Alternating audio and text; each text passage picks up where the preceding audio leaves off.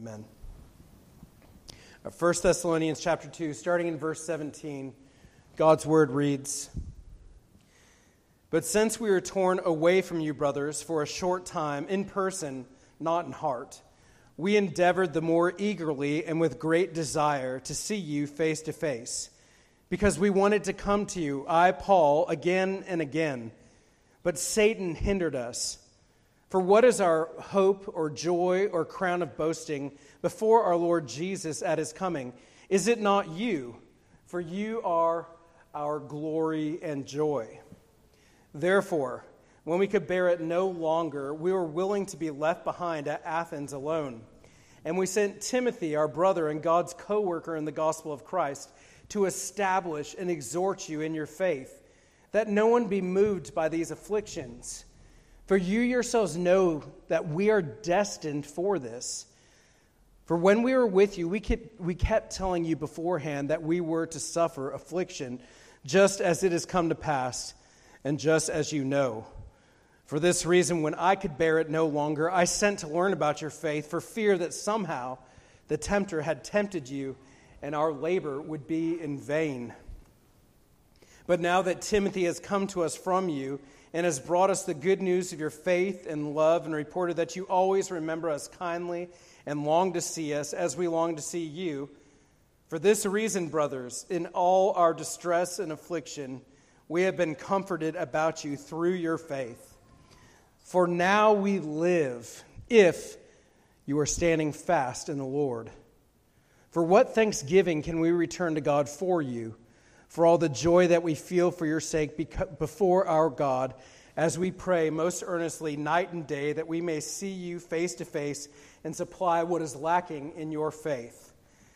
Now may our God and Father Himself and our Lord Jesus direct our way to you, and may the Lord make you increase and abound in love for one another and for all, as we do for you, so that He may establish your hearts blameless in holiness before our God and Father at the coming of our Lord Jesus with all his saints. Thus far, the reading of God's holy and inerrant word. Well, as we were just mentioning and talking about a minute ago, as we were singing the songs, uh, obviously we've been going through missions season here at First Pres. And as so, it's, it's been a little bit of time since we've been in First Thessalonians. So uh, I love to give background and and recap anyway and review uh, just to kind of remind us where we are, reorientate us. But I think it's especially important uh, when we haven't been in First Thessalonians, the book that we're going through, uh, in several weeks. So, for just a little bit of a uh, reminder, a refresher where we are, uh, the church at Thessalonica was planted by the Apostle Paul on his second missionary journey. Again, Paul had wanted to go into Asia or northern Turkey. He had been there before. That's where uh, the churches or the areas like Galatia and who Peter uh, and First Peter will write to. And Paul, on a second missionary journey, wants to go back, back up into that area, but he's hindered from doing so. We read about in Acts. In fact, Luke writes that the Holy Spirit would not let him go up into Asia. And again, this is northern northwestern Turkey that he's talking about here, not you know, China or Japan or something. But he wanted to go to this area, and again, the Holy Spirit, we're told, would not let him go there. We see, of course, God's sovereignty there, where whatever was hindering Paul from going there, we don't know what it was. Uh, but Luke, writing this, can just as, as easily say what it was that hindered him, or he can attribute it to God, that the Holy Spirit kept him from going there. But of course, that night, Paul has a vision while he's dreaming of a man in Macedonia. And again, this would be across the sea there in the Aegean Sea. I remember from seminary, Adriatic is in between Italy and Greece because you got Adrian like Rocky, and he's Italian, so it's near Italy. And then so the Aegean's the one in between Greece and Turkey. I had to use that right there on the fly. But, and it works. So Dr. Kara, uh, a lot of his little pithy sayings uh, are very helpful. Anyway, uh, but the Aegean Sea, they had to pass the Aegean Sea and go over to what is now Greece or Macedonia uh, to the Gentiles, the Europeans. Not just the Gentiles, I should say, but the Europeans. And that's what he does. And eventually he makes his way to Thessalonica. And if you remember, Paul's in Thessalonica, and he's there for three Sabbaths, so close to a month. And he's preaching in the synagogue, and the Jews in Thessalonica, by and large, it doesn't mean every single Jew there, but by and large, they're quite hostile to Paul. And they do not like his preaching. In fact, Paul is run out of town. Uh, he goes to Berea, and when he's in Berea, the Thessalonian Jews actually show up there as well. They make the about 40 mile journey there uh, just to let them know about this, this false guy here, Paul, to run him away again. So Paul then uh, does not want to, but he's told to flee to Athens, which is quite a bit away. And that's what he does. Paul goes down to Athens because they're seeking possibly to take his life. And while Paul is in Athens, uh, he's really struggling. And what he's really struggling with, and this is mainly what we're going to be looking at in our, our portion tonight of his word, is Paul is struggling with how the Thessalonians are doing. He is very concerned as to whether or not the Thessalonians are persevering or not in the faith. That is what Paul is concerned with. Uh, you know, pathetically, and I will say that, uh, you know, we, I stand here tonight and I'm concerned about flying and weather because I'm not a good flyer, and I've told you all that before, and I'm getting ready to fly. The Apostle Paul had difficulties in his life as well, but the number one thing that we're going to see that Paul had anxiety about in his life, and we're going to see he refers to it as anxiety, is his care for the churches. Uh, Paul desperately cared for the people that were believers. Um, you know in Romans that Romans chapter 9 that Paul desperately even cares for his fellow Jews who by and large had rejected anything that he had come to believe, who believed that Paul was out of his mind and were even persecuting him. You probably remember that Paul says that he would be cut off. He would rather be cut off, that is, himself from Christ. That means he would rather be accursed. He'd rather uh, be lost if that meant that some of his kinsmen, according to the flesh, the Jews, would be saved. Uh, Paul says, I don't think Paul is just using hyperbole there. I think he's being serious. Uh, that is a great love to say he cares about these people. And again, uh, these people in Rome that he's talking about are the Jews in, in, chapters 9 through 11, that they might come to faith. Well, we see here in, in Thessalonica and 1st and 2nd Thessalonians that he cares deeply about the Gentiles as well and wants to make sure that they are persevering and pressing on in the faith as they face difficulties, just as he did when he was there in Thessalonica as well. Of course, also the fact that Paul was in Thessalonica for such a short period of time again, maybe a month, maybe even slightly shorter than a month, and he's not. He, of course, he did go to the synagogue, but is run out, and then is mainly Gentiles who come and, and listen to him. Um, he's not coming to people who have a great understanding of the Old Testament, and now they're just seeing kind of how the how Jesus fulfills what the great test, what the Old Testament puts forward. Uh, instead, he's, he's teaching the ABCs of the faith to mainly to pagans who are there in Thessalonica. These are Greek pagans that Paul, for the most part, is talking to. And so it's not really surprising that in a month, uh, Paul finds out that the Thessalonians have some really, really shockingly deficient views on ser- several key areas of doctrine. Again, he's going to get to these uh, probably next week in chapters 4 and 5. But particularly with regards to the resurrection of the dead, people had thought that the dead, those who had died in Christ, and when Jesus returns, somehow are going to miss out on something. And Paul has to correct their misunderstanding there of, of Christ's return and, and the resurrection. Uh, but also uh, their understanding of the return of Jesus itself. Their people in Thessalonica who somehow, it sounds crazy to us today, uh, but we have some, somewhat of a background in the Bible, I hope. But um, there were people who thought that the return of Jesus, the day of the Lord, uh, had already come. And Paul asks them, how, how can you believe that, that Christ has already come? Uh, but they do. There were people that were teaching that Christ had already come, and they had somehow missed out. Maybe it was a local thing somewhere, and they had missed out. And so Paul is going to uh, correct that uh, incorrect understanding of the, the return of Jesus as well. So he's going to deal with these theological issues. But tonight we're going to look at what is an even greater reason why he wrote this letter. Uh, not just, uh, no, I shouldn't say just, but not the resurrection of the dead, as unbelievably important as that is uh, to the faith. nor the second coming of Jesus and how they're tied together and everything else. Uh, but he wrote this letter because he loved the Thessalonians. He genuinely loved them and cared for them. And he was overjoyed. He was absolutely over the moon uh, with hearing how they're doing. And they are doing great. And Paul wants them to know how, how full of joy he is to hear that they are doing well.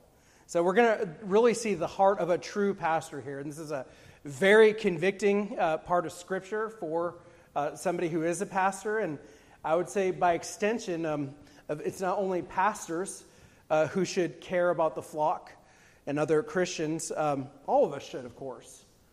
Uh, we are to remember one another and pray for one another. So uh, let's take Paul again. He's not the Lord Jesus, he's a sinner like us. And uh, let's look at his heart for the people and, and pray that God would also give us this heart uh, that Paul has. So we'll start tonight looking at Paul's care. Uh, Paul's care for the people. We're going to look at verses 17 through 20 here for Paul's care for the people in Thessalonica.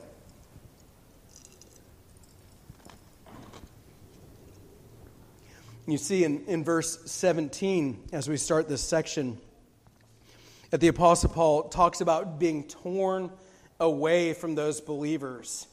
And Paul really was torn away. He in no way wanted just to leave. Paul uh, was made to leave the city. In fact, he was going to go back to the city, but his fellow believers, including Timothy and so forth, told him not to because they knew it'd be too dangerous for him to do so.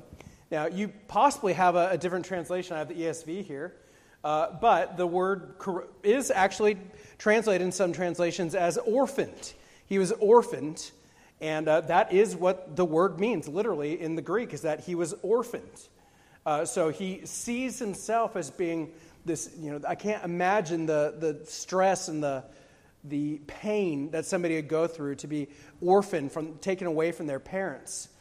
Um, but that's the, the word that Paul uses for himself, having to be separated from the Thessalonians.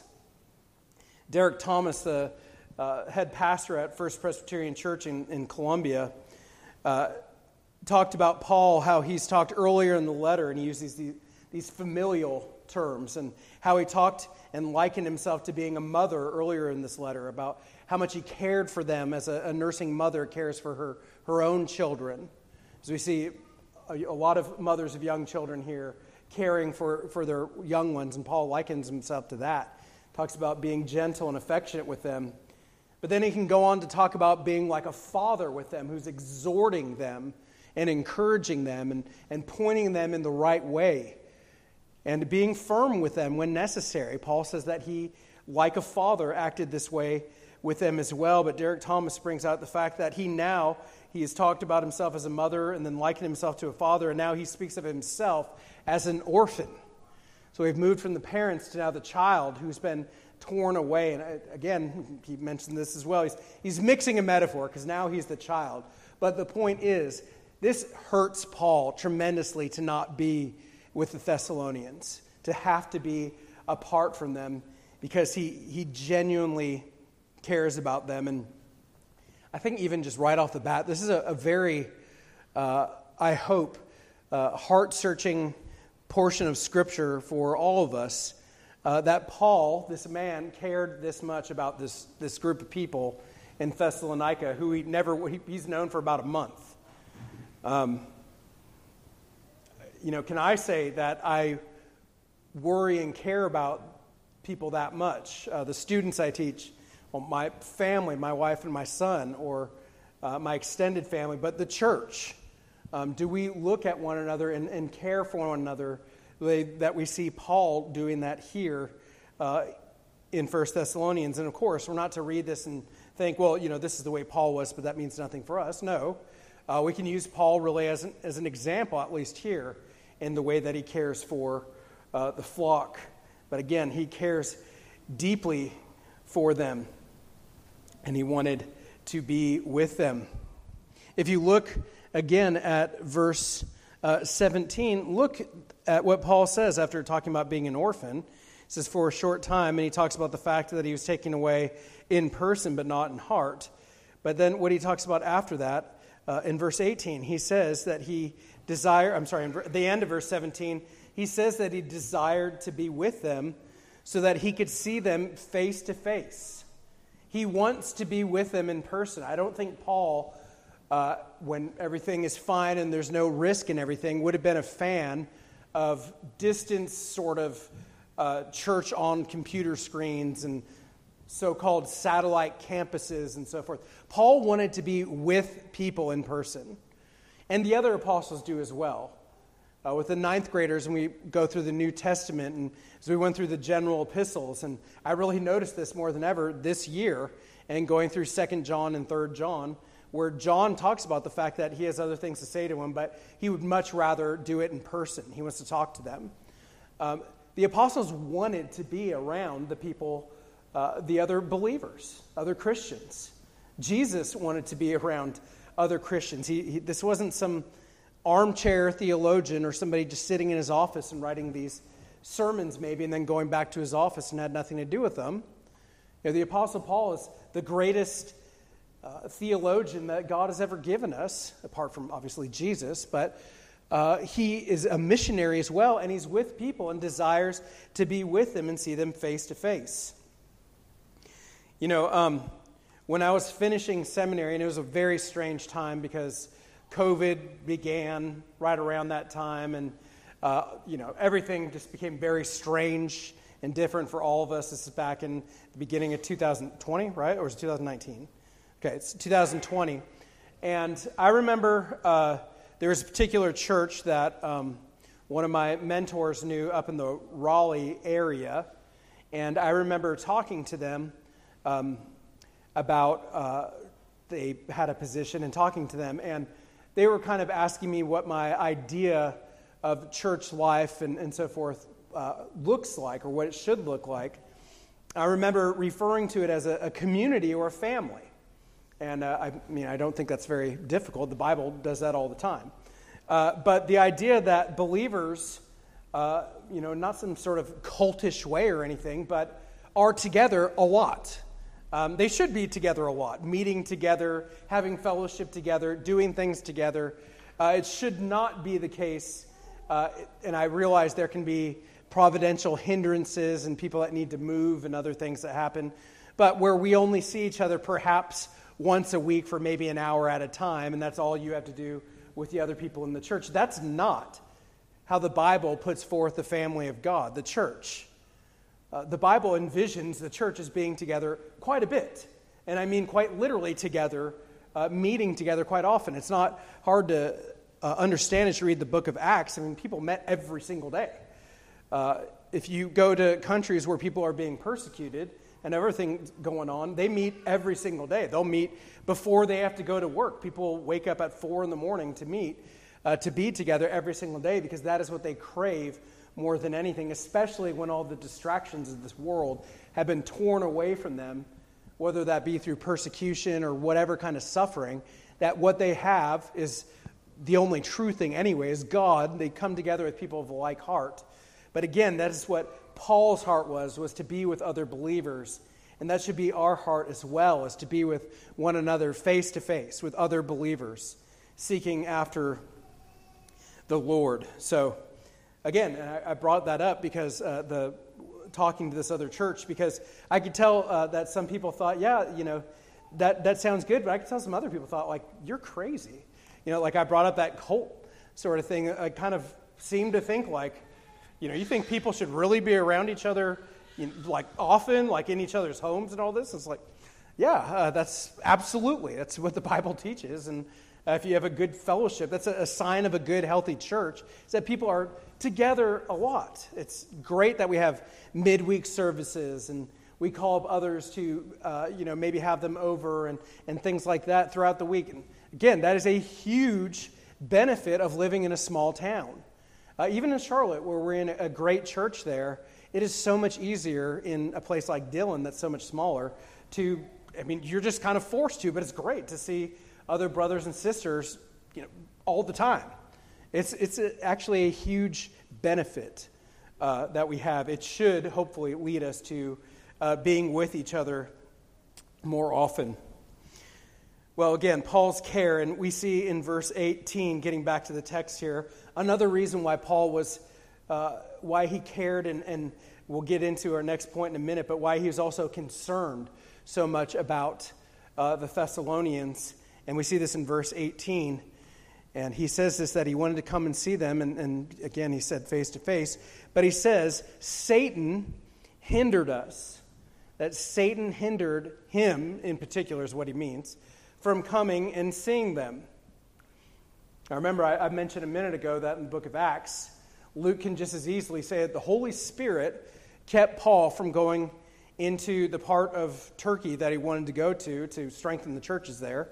And again, in God's providence, I don't know if that meant the roads were out or if it meant that Paul was supposed to be allowed to as a Roman citizen, but somebody just came forward and did whatever. But Luke, narrating Acts, can say the Holy Spirit prevented him from doing that. Of course, it was to send him to Europe. Uh, well, here, Paul can see that he can't go to Thessalonica, that he's being hindered from doing so, and he can say it's the devil who's doing that.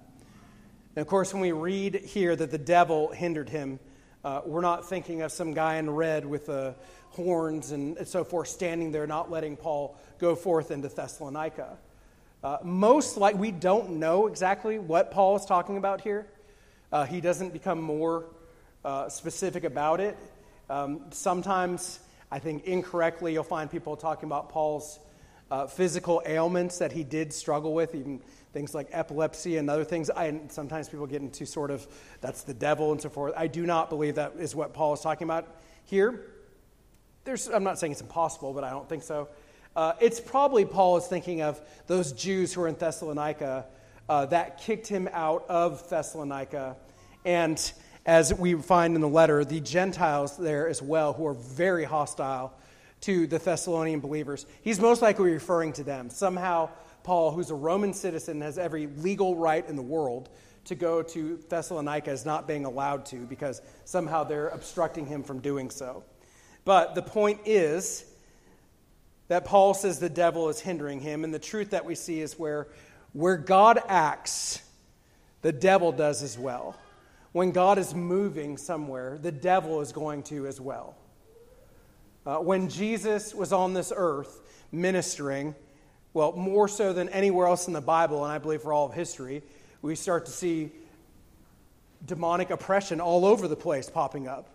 Why? Because they're hostile to the Lord and to what he's doing. And so Paul is facing uh, hardship and he's facing oppression and, and uh, hardship from the devil as well because God is using him to plant churches. So, again, when we face persecution, it's not something that should uh, make us surprised when we're trying to do something for God and, and we face uh, people who don't like it or we face a bunch of hindrances in the way. That should not uh, surprise us. Uh, that also should not discourage us um, when we face those things. Of course, Paul does right here as well. But again, uh, we see Paul's care and concern for the church and that he wanted to be with them uh, and desires to be with them. So we've seen his, his concern or his care. Um, and we move on now to Paul's uh, great concern, his concern for the church in verses 1 through 5 of chapter 3. Now, again, as I said a minute ago, pastors and ex- all Christians by extension should care and have concern for one another and for, I would say, ultimately, not only but ultimately for the spiritual state of our brothers and sisters in Christ. We see here in, in chapter 3, in verses 1 and 5, uh, Paul talks about a, a, concern that he had for the Thessalonians and something he says he, he couldn't bear. Look at verse 1 where he says, Therefore, when we could bear it no longer, Paul almost always, when he refers to we, is referring to himself. Uh, but he says here, therefore, when we could bear it no longer, this crushing weight that he thought was going to flatten him out. Uh, he was under great stress. And then as you look down at verse 5, for this reason, when I could bear it no longer, um, he's referring to the same thing because he's talking about sending Timothy. But Paul is under great distress. And his great distress is, again, he is concerned of what's going on several hundred miles north of him in Thessalonica. If the Thessalonians are pressing on or not. You know, uh, this was uh, brought up, I believe, again by Derek Thomas, and I don't mind uh, resting on him at all. But he quoted all the, the difficulties that Paul went through in his time as a missionary. And the Apostle Paul brings those up in, in 2 Corinthians the weakness that he has, the persecution that he has. And he actually says these are the signs of a, of a true apostle. Not that everybody loves them, but the, the things, the persecution that he faces. He says that five times he received at the hands of the Jews the 40 lashes. Last one, that's the same thing that Jesus faced the night he was crucified. Five times Paul received this by the time he wrote Second uh, Corinthians. He received that from the Jews. Three times I was beaten with rods. Once I was stoned. Three times I was shipwrecked. A night and a day I was adrift at sea, on frequent journeys, in danger from rivers, dangers from robbers, dangers from my own people dangers from Gentiles, dangers in the city, danger in the wilderness, danger at sea, danger from false brothers, in toil and hardship, through many a sleepless night, in hunger and thirst, often without food, in cold and exposure. All those things in the life of the Apostle Paul. These extremely difficult things. Remember when, ironically, when Paul's persecuting the church and making them suffer, and the Lord Jesus shows up to him on the road to Damascus and saves him and makes him apostle. And he tells uh, Ananias that this is the one of his chosen instruments, but he's going to show him how much he needs to suffer for his name's sake. Uh, there's irony there. But all of these things that Paul suffers, at the end, verse 28, he says, And apart from other things, there's the daily pressure on me of my anxiety for all the churches. On top of everything Paul has, the, the being beaten, uh, being lied about, all the danger he's in all the time, uh, Paul's greatest difficulty that he deals with is his pressure or anxiety. It is the same word uh, that he has with his concern for the churches. So, again, Paul uh, is concerned about the churches. He has a, a great desire. And again, I think that needs to speak to us. Not only should we care for others, uh, but we should be concerned about their well being, uh, how they are doing, how is their walk with the Lord. And that is Paul's great concern, is not how they're doing physically. Does that matter? 100%. Do we have biblical warrant for praying that people would be healed? As I just did with Lee not feeling good. You know, if Lee Goldage is not here and he's able to be, that means things are not going well. He actually texted us and said, uh, he said, I don't know if it's COVID or the flu, but I'm ready to go see Jesus. Pray for me. And uh, if Lee says that and he's not here, uh, that means Lee's real sick. Uh, and I do. I prayed for Lee, and I can go before God and pray for him. And in 3 John, John talks about, he prays that, that, uh, that their health may be, may be good, that they might have good health. So there is a scriptural warrant to pray for people's health and so forth. However, that pales in comparison, or at least it should pale in comparison to our concern for somebody's spiritual well being, for the state of their soul and how they're doing. Again, Paul took up a collection for the Jews in Judea. They were poor. And he'd go around to all these churches, and he does here as well, and says, You've benefited from their background, basically. And now they are poor. They are in desperate need. They deserve to be supported by you. They, they didn't have, he didn't say, well, who cares? They're saved. If they die, who cares? They're in glory, which is true. Paul said, no, let's, let's feed them. They deserve for us to help them out. And we should absolutely be concerned for people. Uh, it is not wrong at all for us to go to places like places around here in Dillon or Robeson County or other areas around here, like a lot of us plan on doing this next week, and doing things like yard work or going and doing manual labor in areas and trying to help them out. That's actually a great thing, and it is something that Christians should do absolutely 100%. However, uh, that can't be separated from being concerned about the greatest need that people have, which is the state of their soul. Uh, I don't think anybody a, a trillion years from now will say, uh, you know, they didn't share Jesus with me or anything like that, but you know what? I had a great looking yard right then. The pine star, everything was perfect, so I'm good. Um, the biggest need that people have is to be reconciled to God. Again, if the gospel in the Bible is true, then clearly that has to be the most important thing. Not to the neglect of other things, but it is the most important thing. And that is what Paul's worried about here with them as well. If you look uh, back in our text again, and if you look if you look in verse 3, I'm sorry, if you look in uh, verse 5, I'm sorry, uh, he knows they're going through affliction. In verse 5, he says, When he could bear it no longer, he sent, and that means he sent Timothy uh, to go and learn, to, to go, uh, he couldn't take anymore. He sends Timothy, go find out how they're doing and come back and tell me. This is a long journey, back then especially. Uh, this would be several months. Timothy goes, he comes back, but this is what he wants to find out. It says, For fear that somehow the tempter had tempted you and our labor would be in vain. His fear is that they would fall away. That first and foremost was his fear. Not even martyrdom. Uh, it's uh, true, the early church feared false doctrine, they feared apostasy way more than they feared death. Because they knew that for the believer to die means to be in the presence of Christ. You know, Paul in, in, Philippians talks about to be absent from the body is to be with the Lord. And he talks about actually desiring to leave and be with the Lord. Uh, but he knows that it's more beneficial for the others if he stay and labor with them, and that's why he knows that he'll stay. But again, I'm not downplaying people's physical needs, but if that is to the detriment of their spiritual needs, or if that's uh, anywhere even close to that, then, then we're not being balanced like the Bible is as well. Notice the language he uses there that they'd be tempted. It's the same language of the Garden of Eden with Adam and Eve when they were tempted and the tempter came and they, they believed Satan and they disbelieved God and they took from, from the apple. And again, I mean, our sin comes from the, the same thing. We hear God and we decide, mm, yeah, I don't, I don't believe that. I'm going to go do something. I, I know a better way.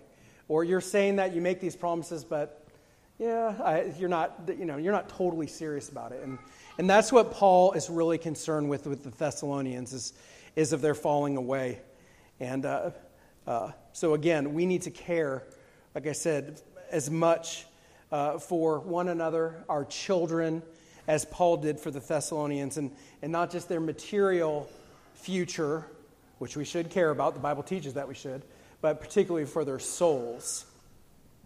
And finally, uh, that brings us to our last and brief point, which is Paul's joy uh, in verses 6 through 13. And again, Paul is just in the clouds in this portion of 1 Thessalonians, in this portion of the letter. Um, remember, Paul sent Timothy up to find out how they're doing. Timothy has returned, as you see in verse 6 there. But now that Timothy has come to us from you and has brought us the good news of your faith and love, and reported that you always remember us kindly and long to see us, as we long to see you. For this reason, brothers, in all our distress and affliction, we have been comforted about you through your faith. The words that the Apostle Paul uses are very strong here.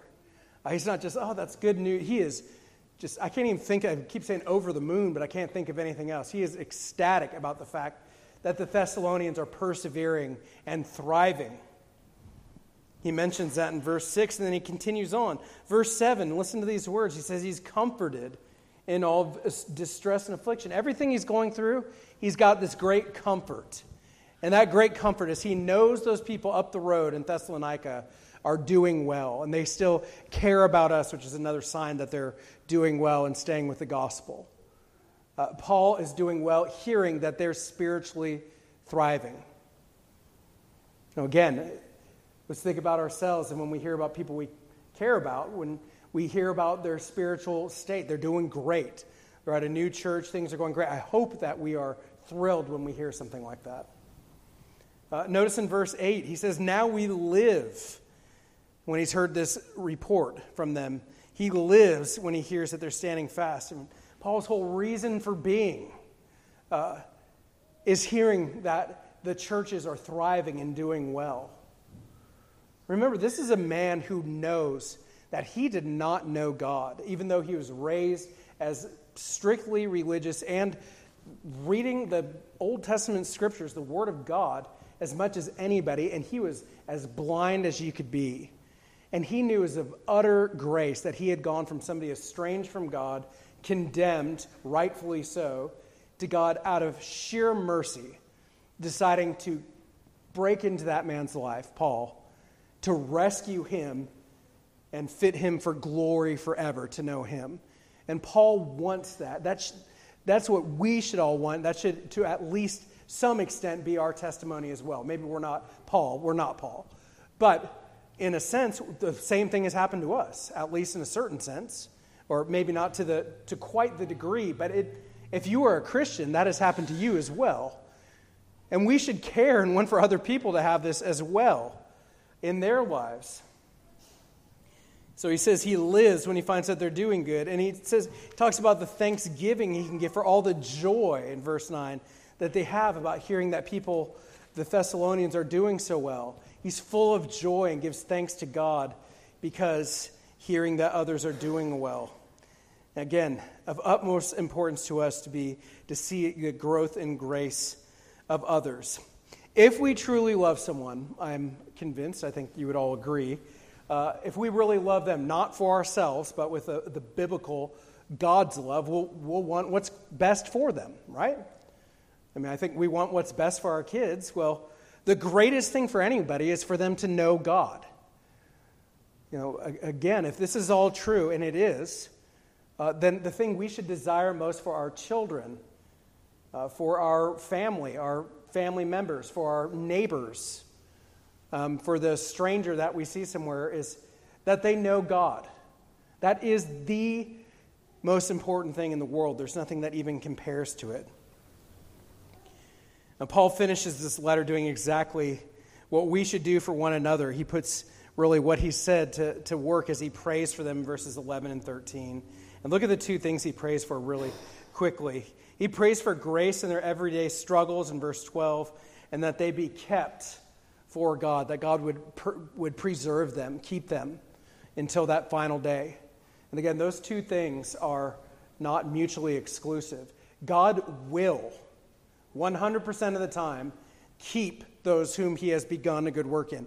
If God has regenerated you, you've been born again, you're really a believer, God will absolutely preserve you until that last day.